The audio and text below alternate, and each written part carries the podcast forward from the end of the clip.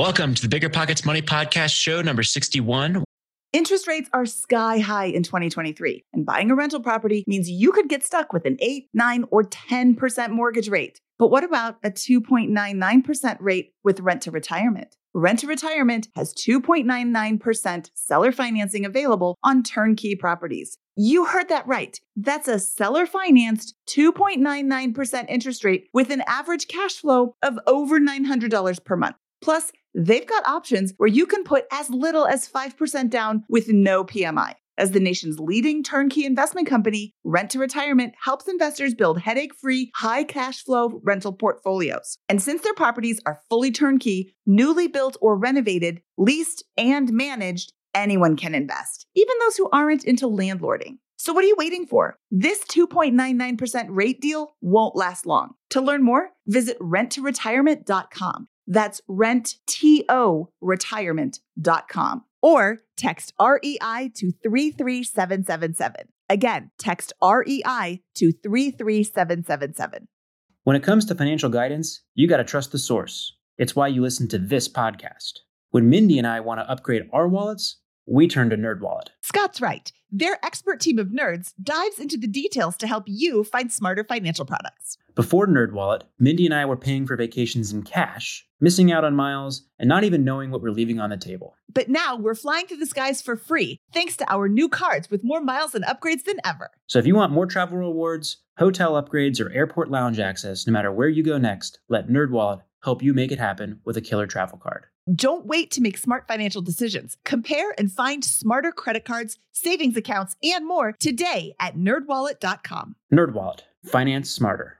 As with all cards, credit is subject to lender approval, and terms of each credit card issuer apply.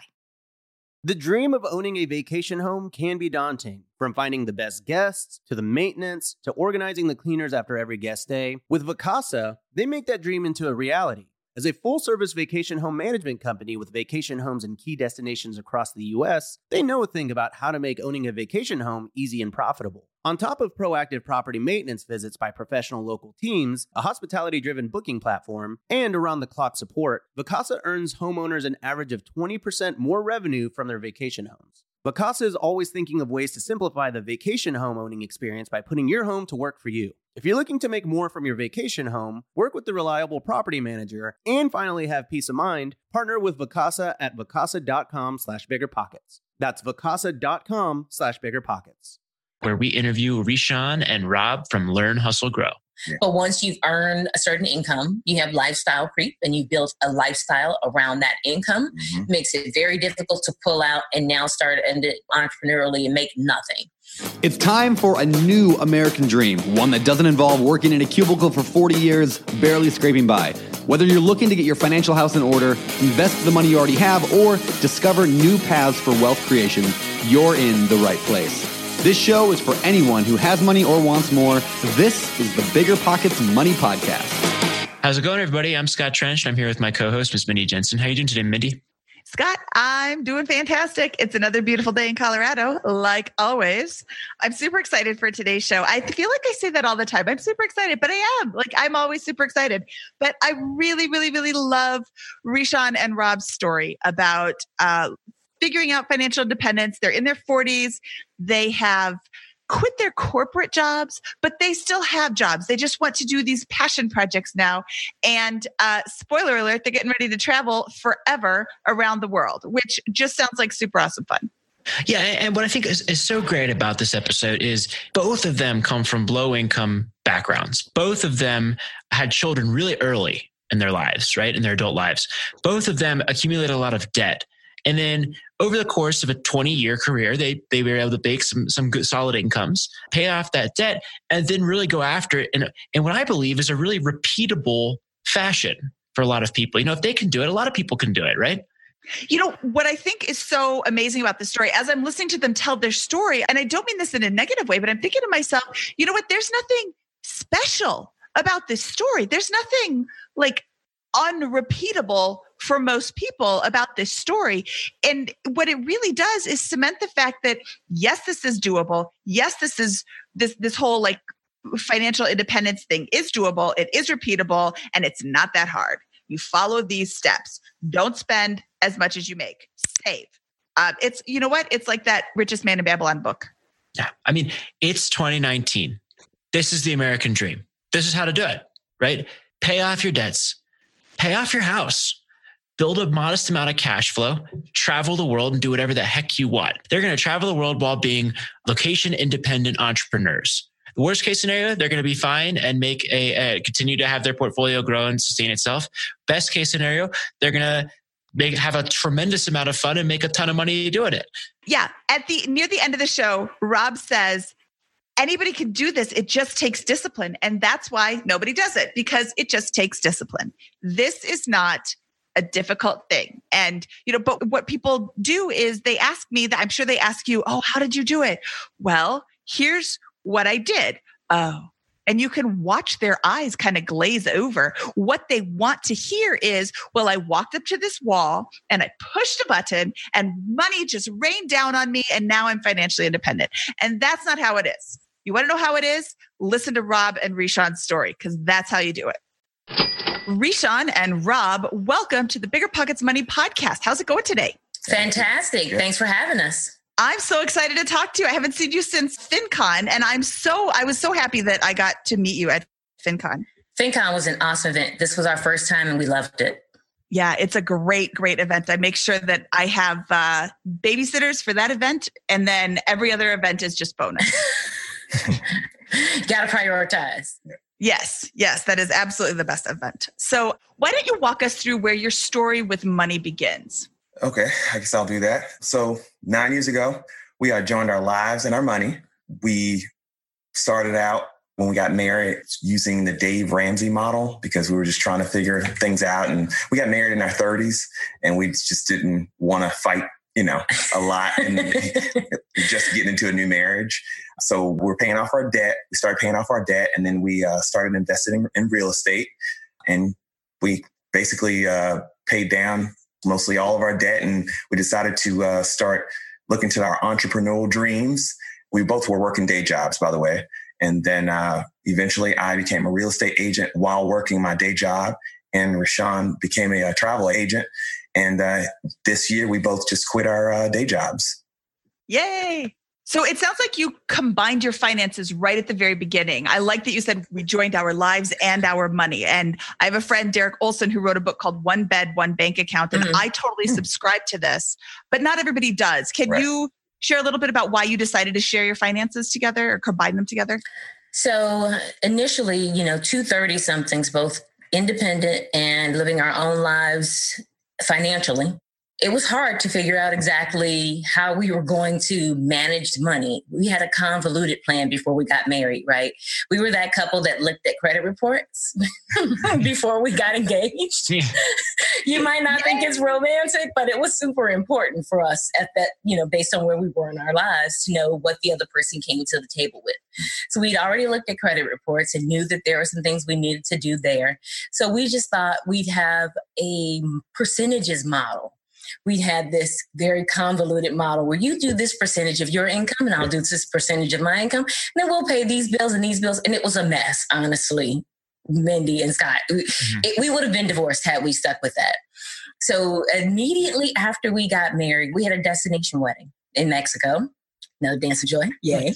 so we came home and the roof needed to be repaired actually need to be replaced. there was a storm. So we got hit by that. That was one of our big expenses. There were just a couple of things that just snowballed right away. And it, we were looking at each other. who's going to pay for this? Right, yeah. exactly. How is this going to happen? Based on our plan that we had before, this was not, not going to work out. So, Mr. Wonderful Hero, oh. that's what I call my husband. Uh, he actually. Well, don't you use like 30% of the roof and he uses 70%? exactly. That- exactly. How do you do that? that- yeah, he was like, you know, we need to look at combining our finances and find and understanding what that would take. Oh man. So we learned about Dave Ramsey. We got the Total Money Makeover audiobook. Mm-hmm. Uh, we were married April 26th and our finances were joined by June 1st. But we would not have been able to do it without Dave, honestly. Yeah. Mm. Dave is fabulous. I love Dave. Yeah. What was your kind of like savings rate and what were you kind of doing with your money after you joined finances? What was your kind of approach there? So when we first got married, neither of us were saving No. anything. Well, outside of retirement Yeah, accounts. retirement Let me account, rephrase 401k, that. right. We were both saving in our 401ks. I was almost debt free with the exception of with my car note, which I paid off a few months into the marriage. In house. And of course, the mortgage on that initial home. And then Babe had his car loan and some student loans. So we were really more focused on paying off the debt than we were saving at that point. We were mm-hmm. just very fortunate that we had taken into consideration college. So we both came to the table, one kid each. We're a blended family. Two boys, now 23 and 18, 18, yeah. soon to be 19. But we said, are we going to have a baby? You got to kind of talk about that, right? Yeah, yeah. We, had to we had to talk about it quickly because we got when we got married. I was 36 Mhm. and already you know high risk. So we decided not to after visiting with some friends who had a small child. no, no shade on the kids, but at Yeah, that point in our lives, we realized we just couldn't handle it the same way we would have been had we been younger. Yeah. Side note, guys, I I was looking for a, a wife that was going to guarantee me a baby. By the way, so that, that changed after I realized I didn't have the tolerance anymore for a break. Thirty-five. You know. It's really Ah. key to discuss expectations Yeah, in your marriage. is what we You You know what? I want to go back to that. It's really key to discuss expectations in your marriage. Yes. How much fun is it to go through a divorce? Zero percent fun. Right. I am assuming I'm not divorced, uh, but I can just imagine that it would really not be awesome. Right. So, you know, you guys said you said before you discussed credit reports. That's awesome. Yeah. We were in our Do thirties. We felt we, we, we felt like we had to prepare, you know. And I was already married before, so and it didn't work out. We were divorced in a year, and then in my twenties, right? And then after that, I was like, oh, I got to do this. I didn't know if I was going to get married again, but if, I was like, if I do, we got to do this right. So we just, I, I just did, got all the information I could, and she was with it, and oh, Honestly, that was a big help, right? If I got to give you single girls a tip, marry a divorced guy. Yeah, Okay. he came with some knowledge. you, you guys said you weren't saving, but you're you're Yeah. paying off debt. But that is Right. saving, right? You know, that's you're you're taking a percentage of your earned income and you're not spending it. You're Right. applying that to build your net worth. In this case, paying off, getting back to zero from, Right. or at least it's uh, getting some of your debts down to zero. What percentage of your income would you say was going towards that? Uh, in some capacity, building your net worth or savings or paying down debt. So you mean like the four hundred one k plus paying off the bills? Yeah, and exactly. Five two nine. Oh, oh, yeah, and the so- college stuff. Yeah. So that's where I was going with Wow. the um, having a kid thing. When we decided not to have a child, we decided to take the cost of daycare and put it into a five two nine. Yeah, we really which is about a thousand dollars a month. Yeah. So we knew that number was specific. Yeah. So that twelve thousand dollars a year, plus we were maxing out our four hundred one ks, Yeah. which would eighteen each. Yep, eighteen, what, eighteen five, right? Yeah. eighteen five. So if we did the numbers there, so that's fifty we never really grand. counted it up. That's right? 50 grand. Yeah, we never really have. So 50 grand between the 401ks and the 529. Yep. Uh, maybe that'd been 25%, 20, 20% of our income. Yep. Oh, that's saving. That was just savings. That was not paying off the debt. And Yeah, then maybe another thousand a month towards yeah, debt. and everything. Then yeah, so, the rest until it we was paid that off. So really another no debt. 12,000. Yeah, so maybe 25 to 30% of our income was Yep. going towards that.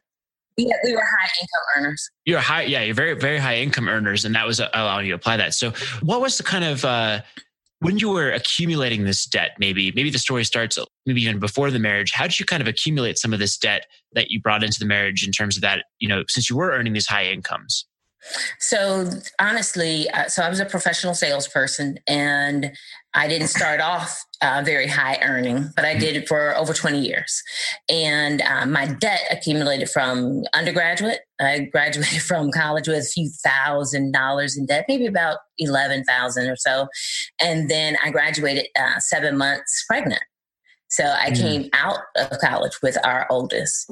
So immediately acquired debt from, you know, becoming a single mom. So all the bills that come along with that, you don't get to owe on daycare. They want their money now.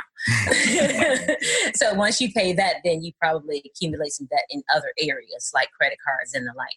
Uh, I also built up some credit card debt just from being a college student who wasn't wise enough to turn down the free credit cards, the Mhm. offers with the candy bars and the t-shirts and things like that. I asked my son, do they still let them do that on campus? And he said they don't do it as much now, but it was a big thing, you know, 20 years ago when I was in college. So that's where mine came from.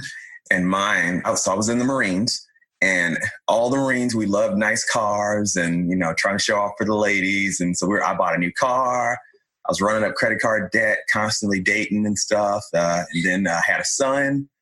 And I was living in California too, by the way. That San Diego, that was in itself was a killer. And then and then I like I said, I had the school loans. I had about what twenty eight thousand yep. in school loans after I got my IT degree. Uh, so just yeah, all that, the car, the kid, the school loans. And I had never, you know, it's kind of it's my fault because, you know, just as soon as I started making any kind of money, then I was, was out spending. I never had any money, and I was just excited and getting. He was making cards. it rain, guys. Yeah. So, what was that moment where you changed, where you decided to change that pattern of spending and begin paying off the debt? Was that because your income shot up suddenly, or was that because you decided to go and approach your money differently, or how, how did that kind of work? Well, so before I met Rishon, uh, what happened was I got divorced. That's what changed. I got mm-hmm. divorced. Everything was in my name. The majority of it was in my name. And I was in the hole deep, guys, really, really in the hole deep. And I said, man, how am I ever to? And I was getting denied for everything at that point.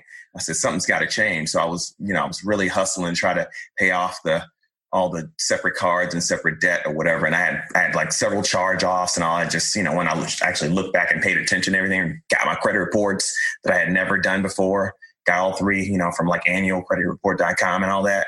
And then after that, I, that's when I realized I, I gotta, I gotta make a change and get myself together. And then in the midst of it, then I met her. So.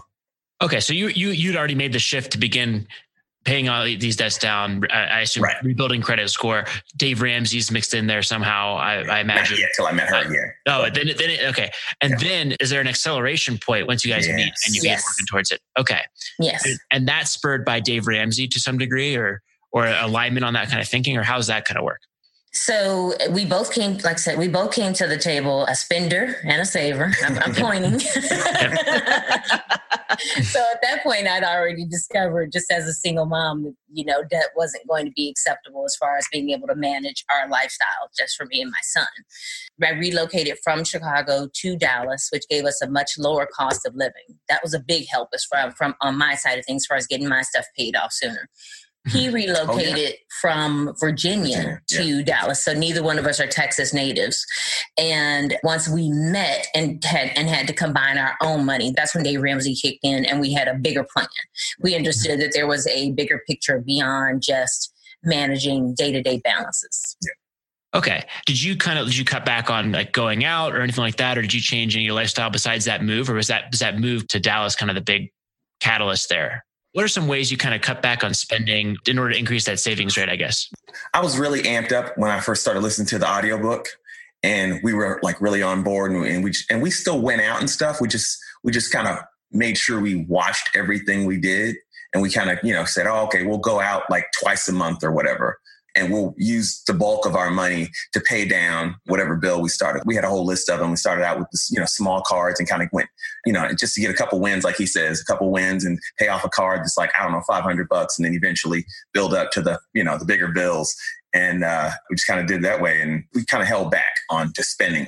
Yeah. So we actually randomly, created right? a budget. Yeah, yeah, we did. We did. Create we actually created mm-hmm. a budget after going through Dave Ramsey's Total Money Makeover, and we got together every month to talk about the budget. And we still do. And mm-hmm. then we got together every quarter to talk about bonuses. Being a professional salesperson, I receive quarterly bonuses, which is why it seemed as though we didn't spend at, you know, while we had a smaller percentage because the quarterly bonuses, you never knew what they were going to be.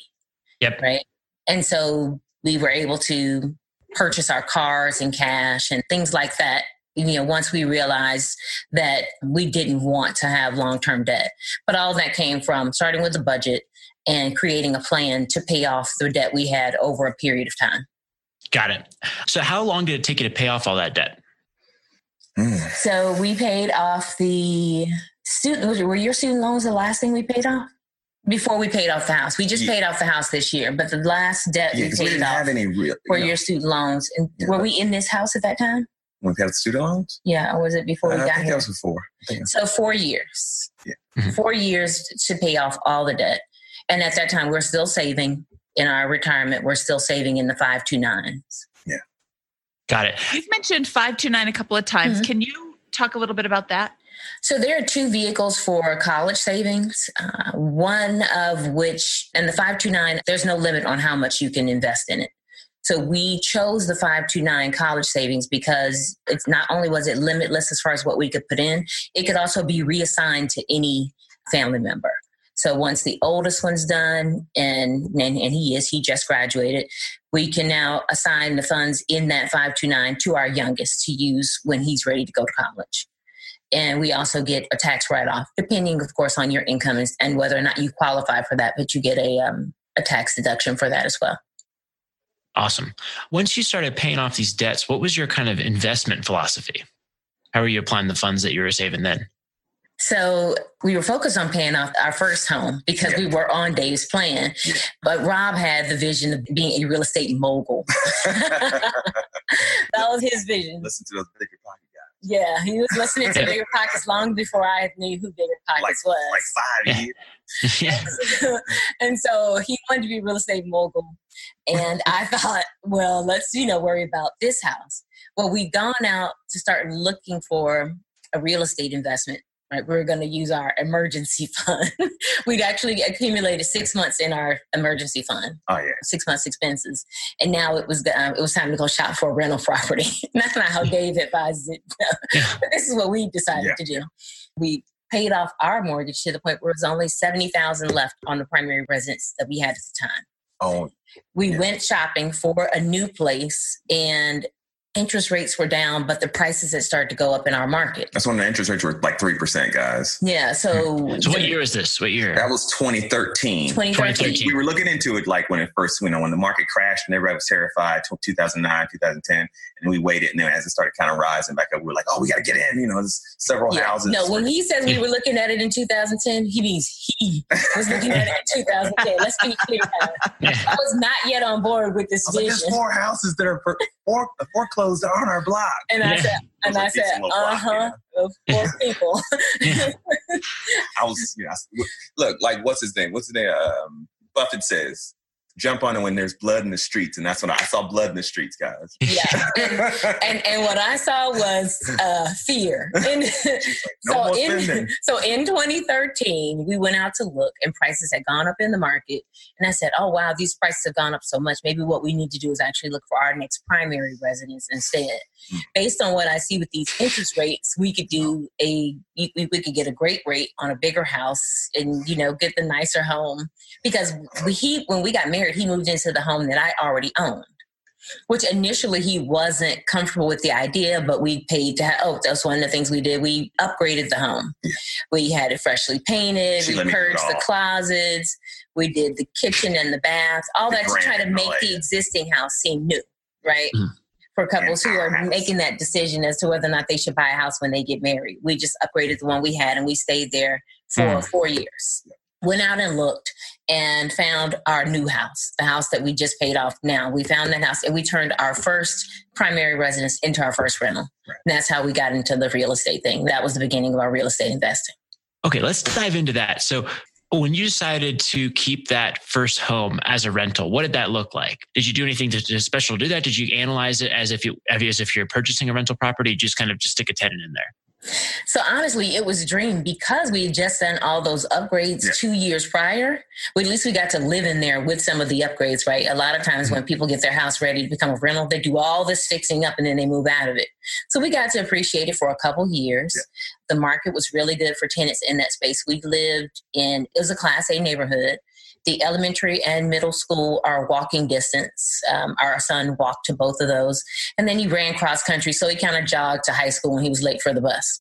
So it was a great location, right? You, you wanted a great school, great public school system, and all that good stuff. So we just found a property manager and put it out there. We only owed 50% of the mortgage at that time. Yeah. So it was cash flowing like, like crazy. 70,000. Yeah. We bought, yeah. it was like 150 when she bought it down to seventy thousand. Paid on it for ten years, right? Yeah, so five years with her, and then when I moved in, five more years. Yeah, and then it was down to seventy, and we refinanced it, and at like what three percent, right? With a VA refinance package. So, being that we're both veterans, uh, there at the time there was a refinance package with uh, no closing costs.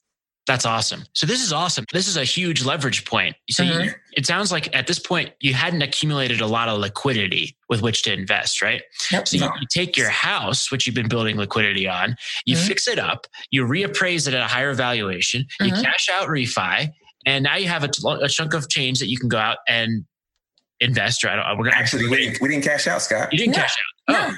We refied that to 70. 70 grand Yep. and we just took the higher cash flow. I see. We didn't know about cash out refi. Yeah, we Got yeah. it. Yeah. I, either way, though, the point the point here is though you turned a significant chunk of your net worth into an income producing asset, right? Which is now capable of sustaining more um, financial freedom. right. in a certain extent, to a certain extent. And a lot of people are unwilling to do that, right? But that's a kind of a, I think, a major step. If you're thinking about doing this, you know, and you're well into your career and you've got a house, redeploying that equity. hmm You know, I usually think that a, a house doesn't really count toward financial freedom unless you're willing to do what you guys did Yeah. and kind of go into that. Yeah. So what happens next? So we took so like so like I said that house was cash flowing like crazy. Once we refied it at a 15 year with a three percent interest rate, Yep. it was only seventy thousand dollars, and the house rented for sixteen hundred a month. Yep. So we got we got great cash flow. And what we did was we kind of reinvested that in the real estate account, so that we would have money that would build up for repairs and things like that if we needed it. Then also, then we moved. We purchased our new primary residence. which I didn't want to do, by the way, because that was double the price. You know, three hundred thousand dollars. Right? But it, I wanted to stick at the one fifty and just get a small, get small rentals, right? But it worked out. Yeah, exactly. so he didn't want to, but Newer house. It was, you know, he was down with making me happy is what it really boiled down to. So we purchased our larger home at a on a, another 15 year mortgage. Is your current home? Mhm. yes. The home we are right now, uh, lower interest rate, 2.85 right? percent. Yep. Yep, something was like that. God. And Wow. then we did 10% down, did 10% down, and we just decided it was time to buy our next rental. So we moved into this house in 2013, and then the same year did we did we buy another rental, or did we wait to I think 2014? it was next year. We bought another rental maybe the next year because we yes because we kept our primary in 2014. We went shopping for another rental. Over that period of time after we purchased this home and between purchasing our next rental, we replenished our quote unquote emergency fund. Oh yeah, yeah, yeah. And every time the emergency fund reached six months, we were out to go f- shop for a new for a new rental property. yeah, you, you're using the term real estate fund and emergency fund very interchangeably. Yes, they, they are. They for us, they were interchangeable. Yeah. Especially so, twenty percent down was the requirement for single family homes that we were purchasing at the time. recovering, yes. Right, and we were looking for houses that were at one fifty. Yeah, yeah. Right, so we needed thirty grand. Yep. Mhm. So we would save this money, go go shopping for the next rental. Yeah, we were amped after that first right, one. and we were able to do that successfully four times before the market changed. Yes, in our area. Yeah, Yes. the market changed, the prices went up, and I was like, babe, it's time to get your real estate license. Yeah. we were paying too much money in realtor fees and everything else, but based on our goals. No, what you said was, you know what?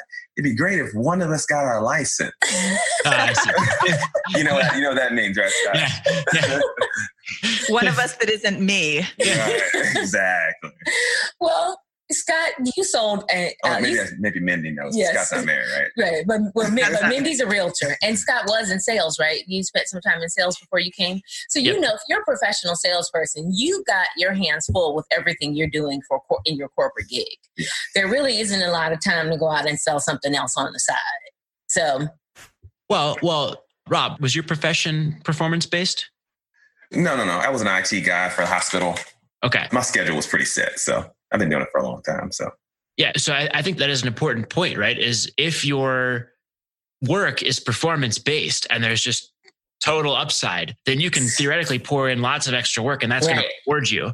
But if you're just like earning a straight salary and the next raise is going to be 10% next year versus 7%, depending on your performance, then right.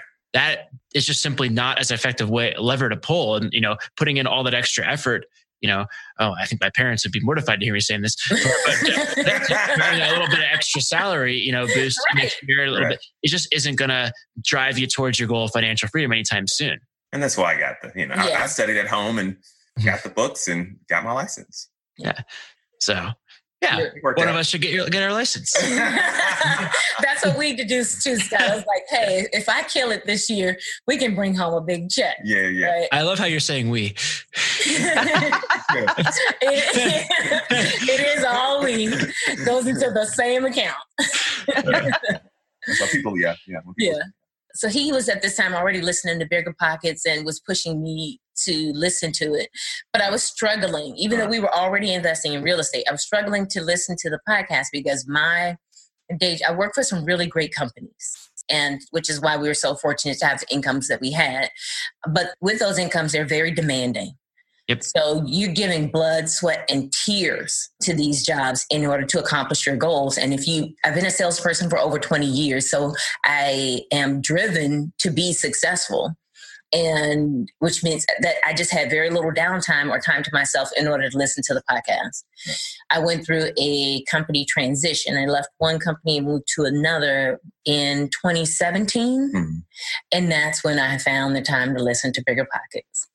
I was in a hotel the night before I had client meetings, and I said, Let me listen to this podcast my husband keeps talking about. And I started to text him, Oh my God, oh my God, this is amazing. Yeah. We can do this stuff.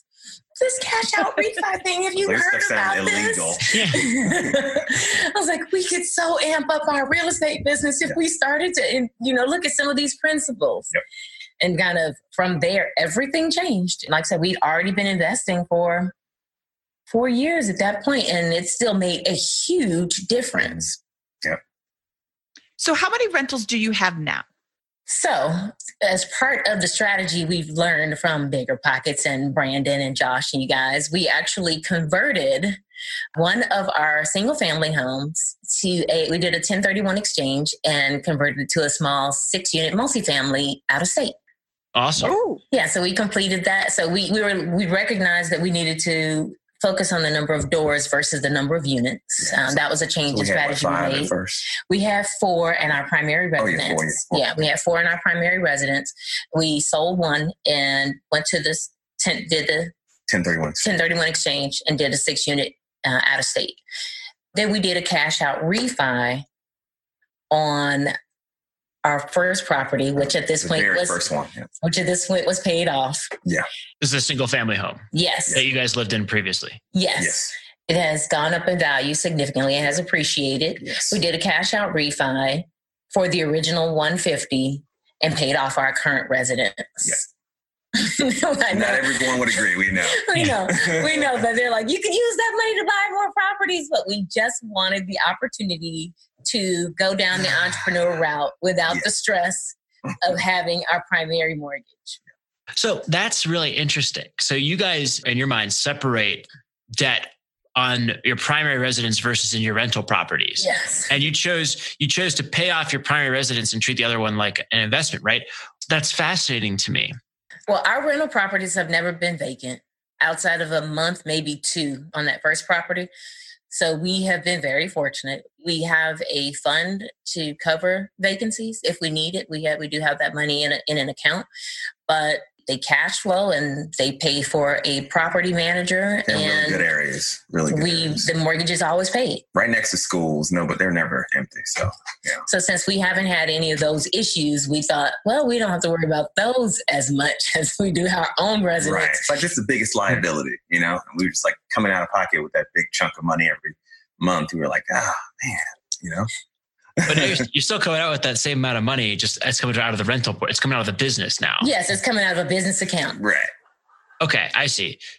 Remember when you had to pay to get a lead's phone number? It was like the dark ages until Deal Machine made skip tracing a thing of the past. Now, with your Deal Machine plan, you'll get unlimited access to phone numbers and contact information for no extra cost. That's right, get high quality, reliable information trusted by leading financial institutions, all fully compliant with the federal Do Not Call list. Explore over 150 data points, including age, gender, marital status, occupation, and a ton more. Trust me, this is the data you need for off market deals. With new filters, people flags, and color coded phone numbers, lead management just got a ton easier. Ready to step up your investing game? Sign up for a Deal Machine plan today and gain immediate access to this unlimited treasure trove of contact information and phone numbers. Just head to dealmachine.com slash BP. Transform your lead generation and deal making strategies with Deal Machine. Sign up today and start exploring the unlimited possibilities at DealMachine.com/bp.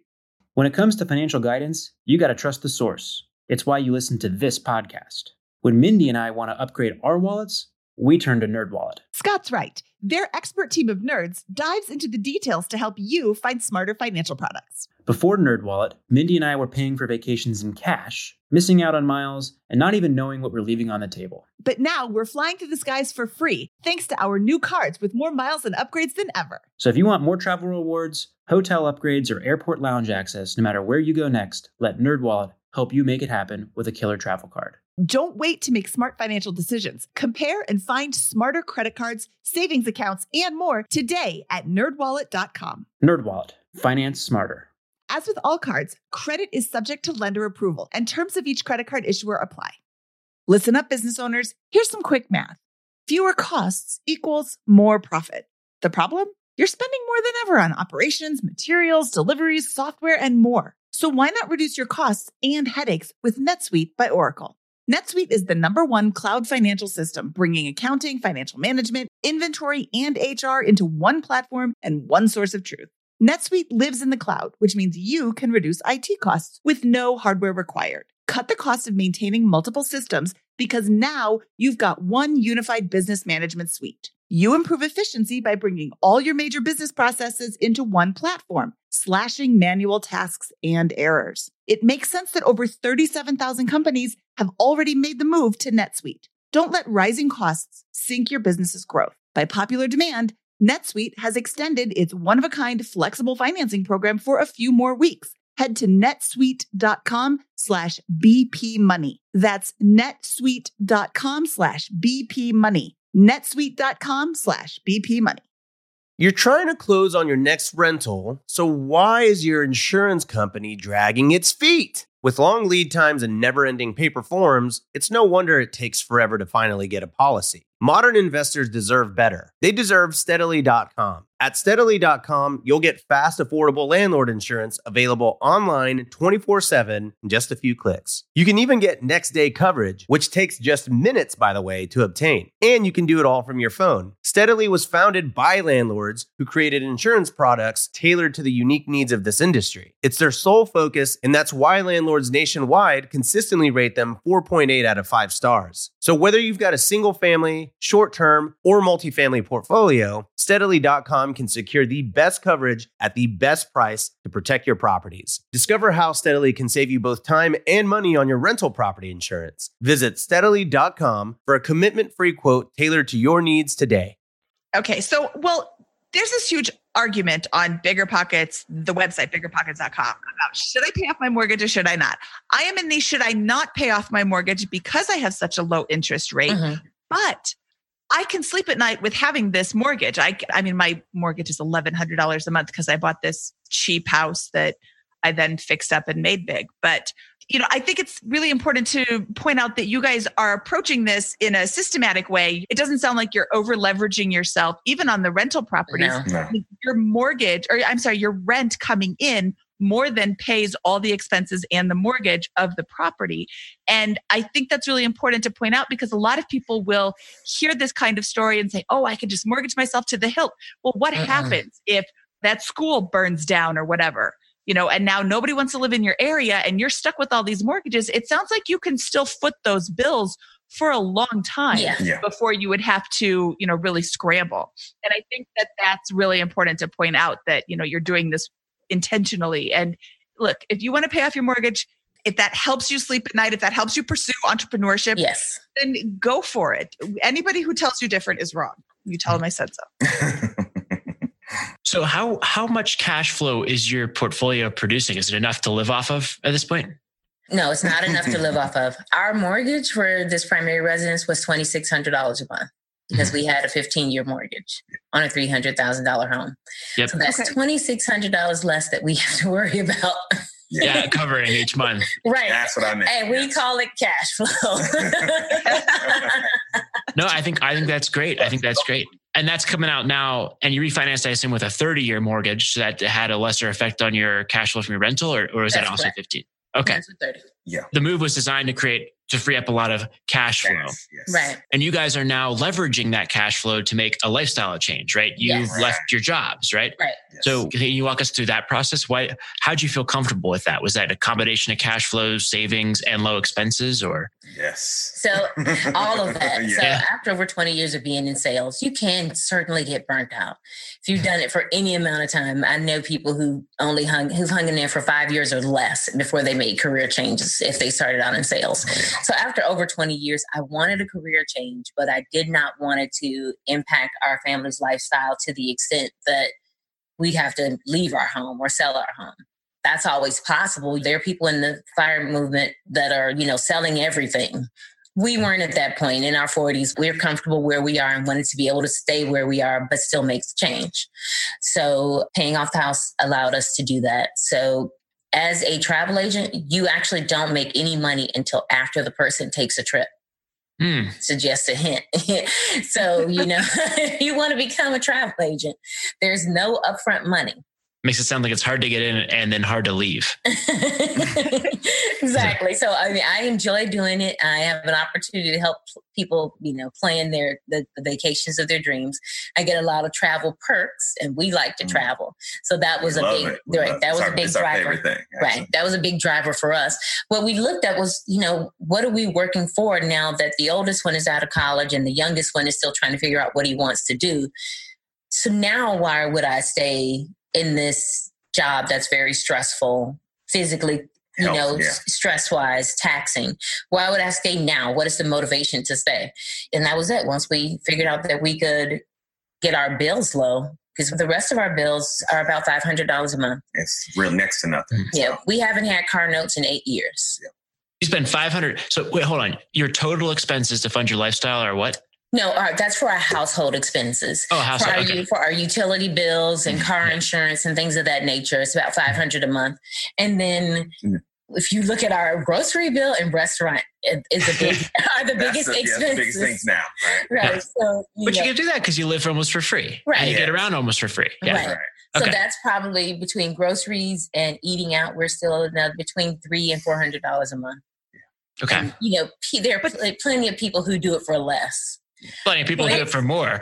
It's eight hundred dollars a month. Are your living expenses? like a thousand, right? Yeah, about Total. eight hundred. Yeah. Yeah, That's twelve thousand dollars a year. Yes. This is brand new to us, though, the guys. This Yeah. is just this year, right? So, but we've been calculating like what? I mean, why it changed from here to here. So, um, Yeah, it doesn't include any vacation or anything. right, and that's like what that. we're working on now. any Yep. travel.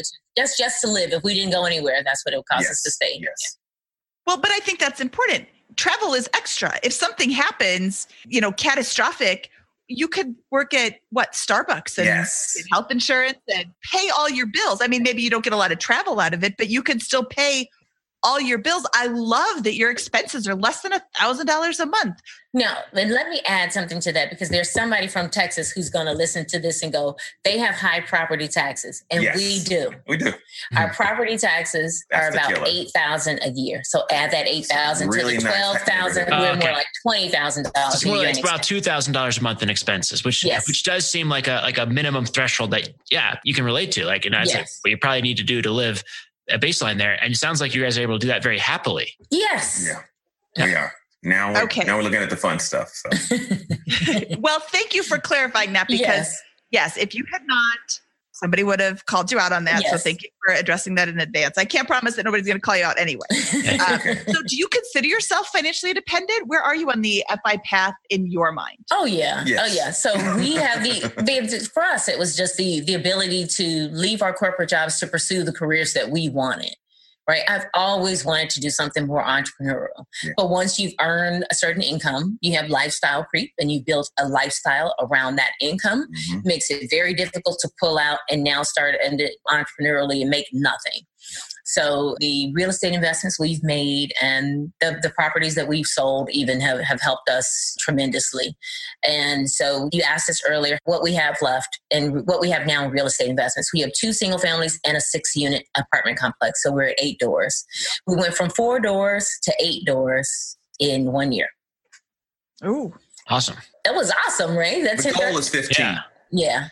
His, The he- goal is 15. I, you know what? I like the modest goal because there on the real estate podcast, I have co hosted or guest hosted, I guess is the right way to say that, a couple of times. And on the Bigger Pockets Real Estate Investing podcast, which is available wherever podcasts are, um, people there seem to have this.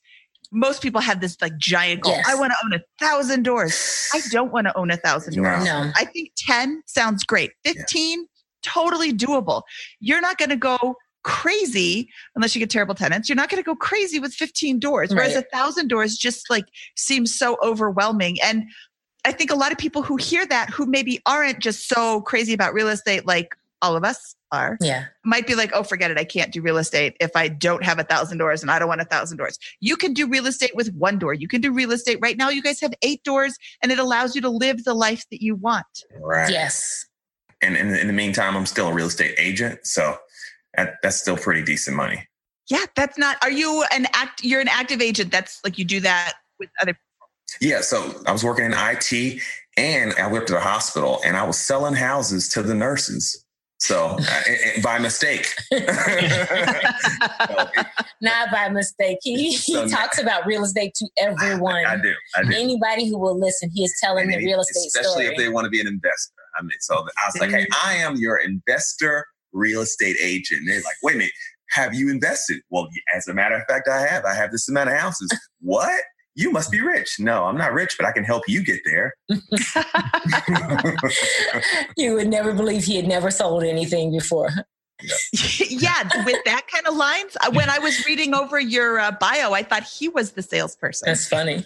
So, so to kind of to kind of recap your whole story here, it sounds like you start off in this position of debt, and then the big fundamental thing is you have a budget, and you start sticking to that budget and applying everything in a systematic way that is growing net worth. You don't call it saving, but it is saving. You're contributing to your 401k, you're maxing out your uh, 529 plan, you're paying off debt, right? You get to zero, and then you redeploy your biggest asset, which is the home equity, right?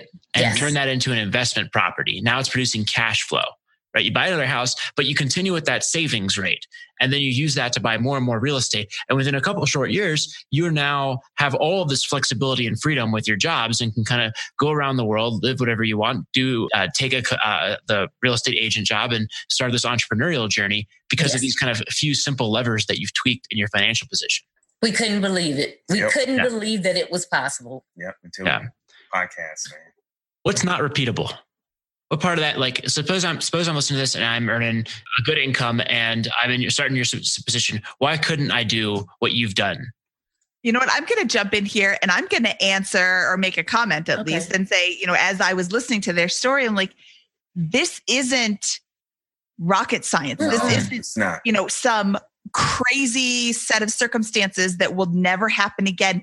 This is so, you know, easy isn't the right word. I know But there's doable. have How about totally doable? doable. Worth There's it. people who have like crippling medical debt and, you know, made really bad decisions their whole life and whatever, but this isn't that hard It just to do. takes discipline, guys. Yeah. That's all it is. Yeah. It just takes discipline. That is an excellent quote. I would say in teamwork. Uh, Yes. If we hadn't both been on board, it would have made it a lot more difficult. Because we know people.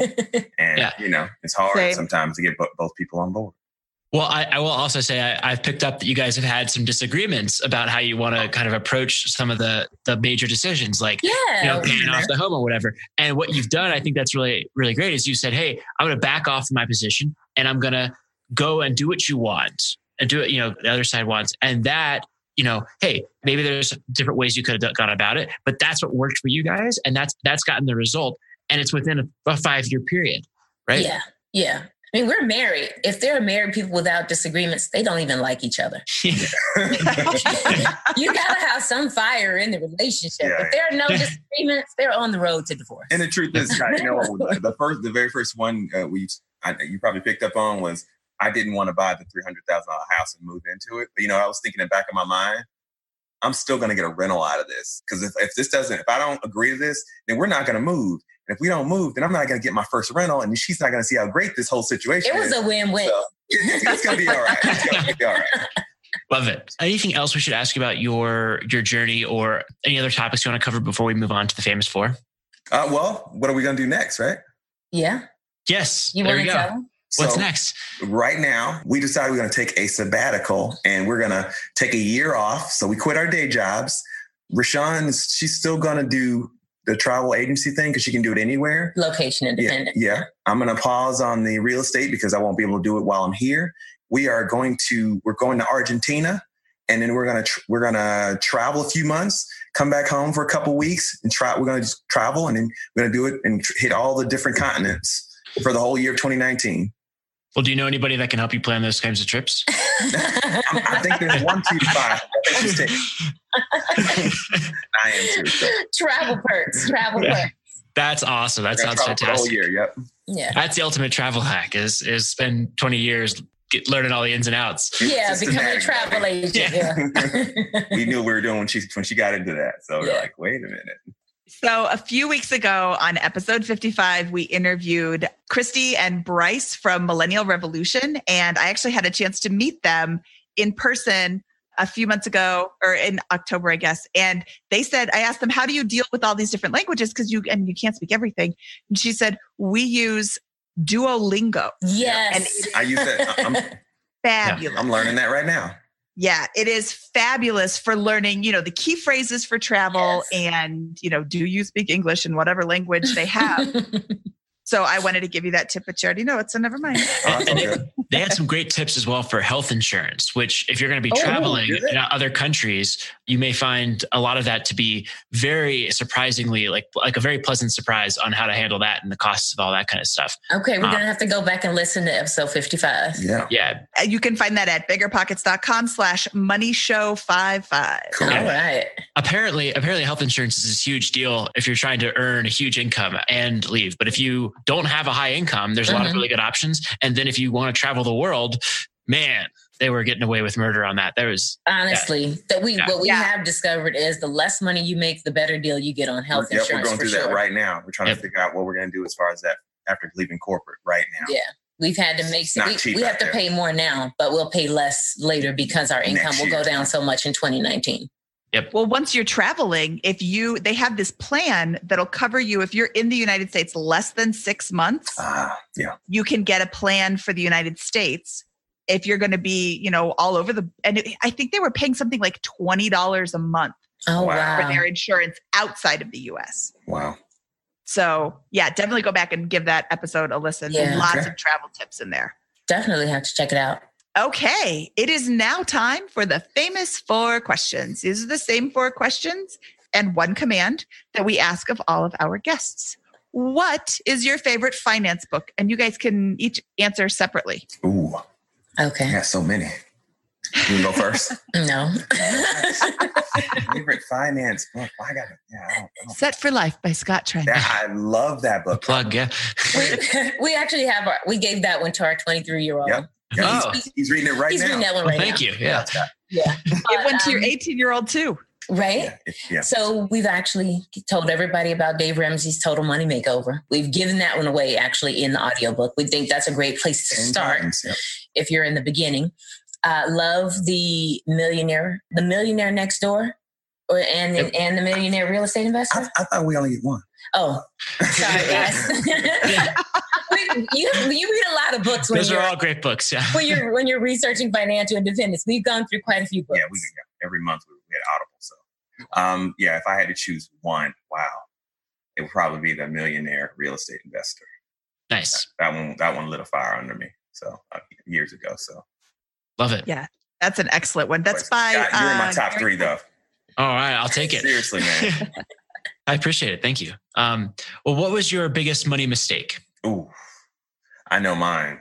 Go for it. Mine was blowing my GI Bill money on living expenses. Mm. Instead of paying for college out of the military, they were sending me cash money, a check, right? Which I think is a bad idea personally. But as that money came in, I didn't use it on my actual school expenses. I just used it for living in San Diego because it was so expensive to live there. And I should, I should, Balling out. I should have, yeah, I should have, I should have lived more modest and then paid off the debt, and I'd have been done. I'd have been, I'd have been doing this way ahead of the game, at least five or ten years ahead of the game. But, Hmm. and that's what I, if I could go back and tell my young self, don't do it, man. Just start saving immediately and start investing immediately. So, And five, five or ten years. yeah, Wow. That's how I. You know what? That's that's something we haven't really covered yet on this show, Scott, is the opportunity cost concept. And at least five. Yeah. yeah, was living large in San Diego worth five years? I'm not. I'm Yes. not You can ranting see on- your face, by the way. we turned off the video it, for ourselves. it was good. It was good. But now that I'm older and I'm 43, I would give it up. I would because I believe. I think uh, in the end, my opinion, in the end, all the fun stuff comes. The earlier you get done with this, and the earlier you're out of debt, and the earlier you invest, the more fun you can have earlier. Like our kids think we're super young. They're like, "You guys are way too young to be traveling the world and doing this in, in your 40s, right?" And I imagine if we could have did it in our 30s, right? Our son's best friend told us that we were going through a midlife crisis. they think they think everybody think we're crazy because everybody's used to the status quo, right? Go to work, Right. work, work, work, work till you're 60 something, and then you know. But no, no, no, no, no, no, no. So Uh, so biggest money mistake trying to get us back on track sorry guys uh, biggest money mistake for me i'm sure was the credit cards in college becoming a mom early helped me to avoid a lot of money mistakes honestly so you know people advise you not to become a young parent outside of getting married to my husband becoming my son's mom single best decision i have ever ever made guys I know. I'm a mom. See, Scott, you need to have kids. So, so whatever foolish mistakes I would have made were cut off quickly because of now I'm somebody's mom. Mm. So not only did I have to get my life together financially, you've got to do everything different when you become somebody's mom if you want to do it right. Mhm. So credit cards, worst mistake. Mom thing, best thing ever done. Awesome. What is your best piece of advice for people who are just starting out? stop creating debt immediately. Don't spend anything. Pay off the stuff that you have, and try to save so you can invest. That's just my my opinion. Love it. The earlier you invest, the better your life will be sooner. research be open to learning something new the sales environment is full of type a personalities right and that means oftentimes you're probably not the most open to learning new things which is why it may have taken me a little time to uh, listening to the podcast so the biggest lesson I've learned is just be open to learning new things and receiving new information.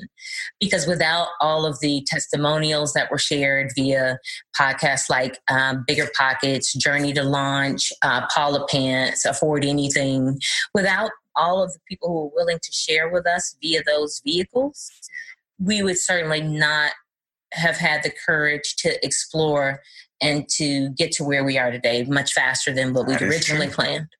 Love it. Yeah, we, we didn't really cover that a ton today, but it sounds like that was a very integral part of your journey as well. Was just the relentless consumption of information, or at least it became Yes. a part of your journey. And that, Yes. you know, we hear that every single time from every single story. There's no change, right? It's mm-hmm. always the change and the rapid acceleration toward financial freedom or a significant financial result always comes from that relentless accumulation of of knowledge. That's how we came up with Learn, Hustle, Grow. Yep. Because essentially that's what we were doing, accumulating as much information and knowledge as we could from the vehicles that were available. Can't believe this stuff is free, man. I mean, it's like it's an amazing gift from God. But. But, but feel free to send us a check. Uh, if you're. So- That's but- Mindy but no, it's all free. N S E N. All right. Well, what's your favorite joke to tell at parties? oh man, uh, joke. No. So uh, we don't have jokes, but um, we are observers. so we, if we, if we have something funny to say, it's an observation that we've made about the about the environment and maybe some of the people in it. So probably not good to ask us about jokes. I'm. Okay, I have a joke. Yes, Rob, do give you have a us joke? I don't. I don't. Okay. How many apples grow on a tree? I don't know. How Uh, many? Hundred. All of them. Ah. I oh, didn't man. a good joke. Did you hear about the restaurant on the moon? no. no. Great food, no atmosphere. Oh, Mindy, Mindy with the jokes today. I love it. I was gonna say, I think I, I've listened to this before. Usually Scott's got all the jokes. You're doing, Yeah, you're doing great. got us. Okay. Wait, keep tell going. us- uh, Want to hear a joke about paper? yes. sure. Never mind. It's terrible. Oh, that was good. I, I like love it. that. I have a pointless pencil joke, but we'll tell that some other time. Okay. Oh, God. Pointless until now. Okay. now it's time for the command. Tell us where people can find out more about you. so we have a blog, learnhustlegrow.com. They can also follow us on Instagram at Learn Hustle Grow. And we are in the process of starting a YouTube channel. So we haven't gotten it launched yet, but we're working on it. Even though we hate being on video. uh, learnhustlegrow.com and Learn Hustle Grow on Instagram. Rishon and Rob, thank you so much for coming on the show today. I really appreciate your time and I hope you have a lovely trip to Argentina and the other five continents. Rest of the world. Yeah. Thank you. Thank you guys. Yeah. Thank you. Thanks for having us on. Yeah, it's been great. All right. That was Rishon and Rob from Learn, Hustle, Grow. Mindy, what'd you think? Oh, I love their story. I love that their story is not exciting. It's not, you know, ooh, and then I won the lottery and then I got a zebra and then I got like, they don't have all that. What they have is this. I don't want to say boring because it's definitely not boring. They have real estate rentals and it's, I love ex- real estate and it's exciting, but they have a very clear path to their financial independence. And it is pay off my debt, save some money, save some more money, become financially independent. Oh, and invest. Yep. There's invest in there too.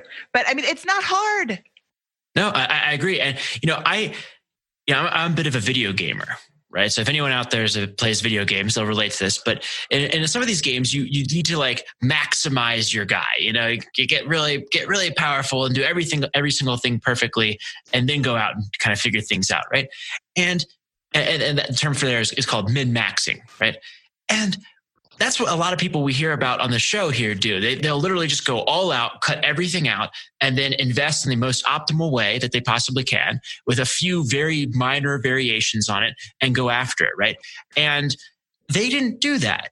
They didn't do that. They made solid decisions one after the other. They made trade offs based on what the other partner wanted with uh, in, in terms of what they want in their life, and they got there, and they're in a golden situation and extremely happy. And it didn't really make that big a difference because they got the few big things right with their housing choice, with the- saving their income, and with focusing on producing some sustainable cash flow. You know, like why do we make it so much harder than it has to be with all these some of these other episodes? I don't know.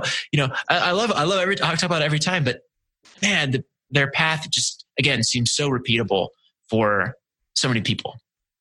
Yeah, it's not rocket science. And uh, you know what? I like what you said. I like that you brought up the fact that they had compromises. If you go into a marriage thinking, "Eh, I'm going to get my way all the time, you are so wrong. It's just not how that works. And they talked about money, which is huge. They talked about money before they got married. They make mutually beneficial decisions and you know they talk about their money did you hear them say that they have a money date every month still even after they've got all their finances fixed i mean it's so repeatable. Well, yeah, should we get out of here, Mindy? we should. From episode 61 of the bigger pockets money podcast this is scott trench and mindy jensen and we are out the door dinosaur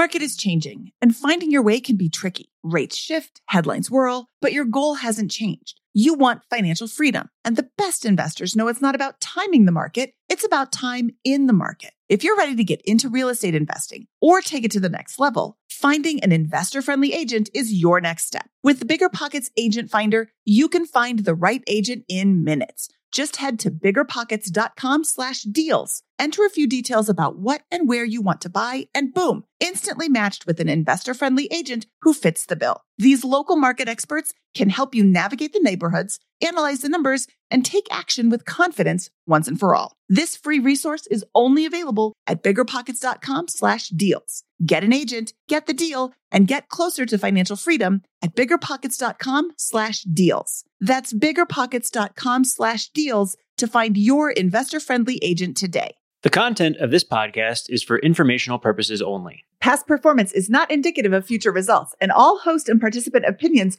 are their own. Investment in any asset, real estate included, involves risk. Use your best judgment and consult with qualified advisors before investing. Only risk capital you can afford to lose. Bigger Pockets LLC disclaims all liability for direct, indirect, consequential, or other damages arising from reliance upon information presented in this podcast.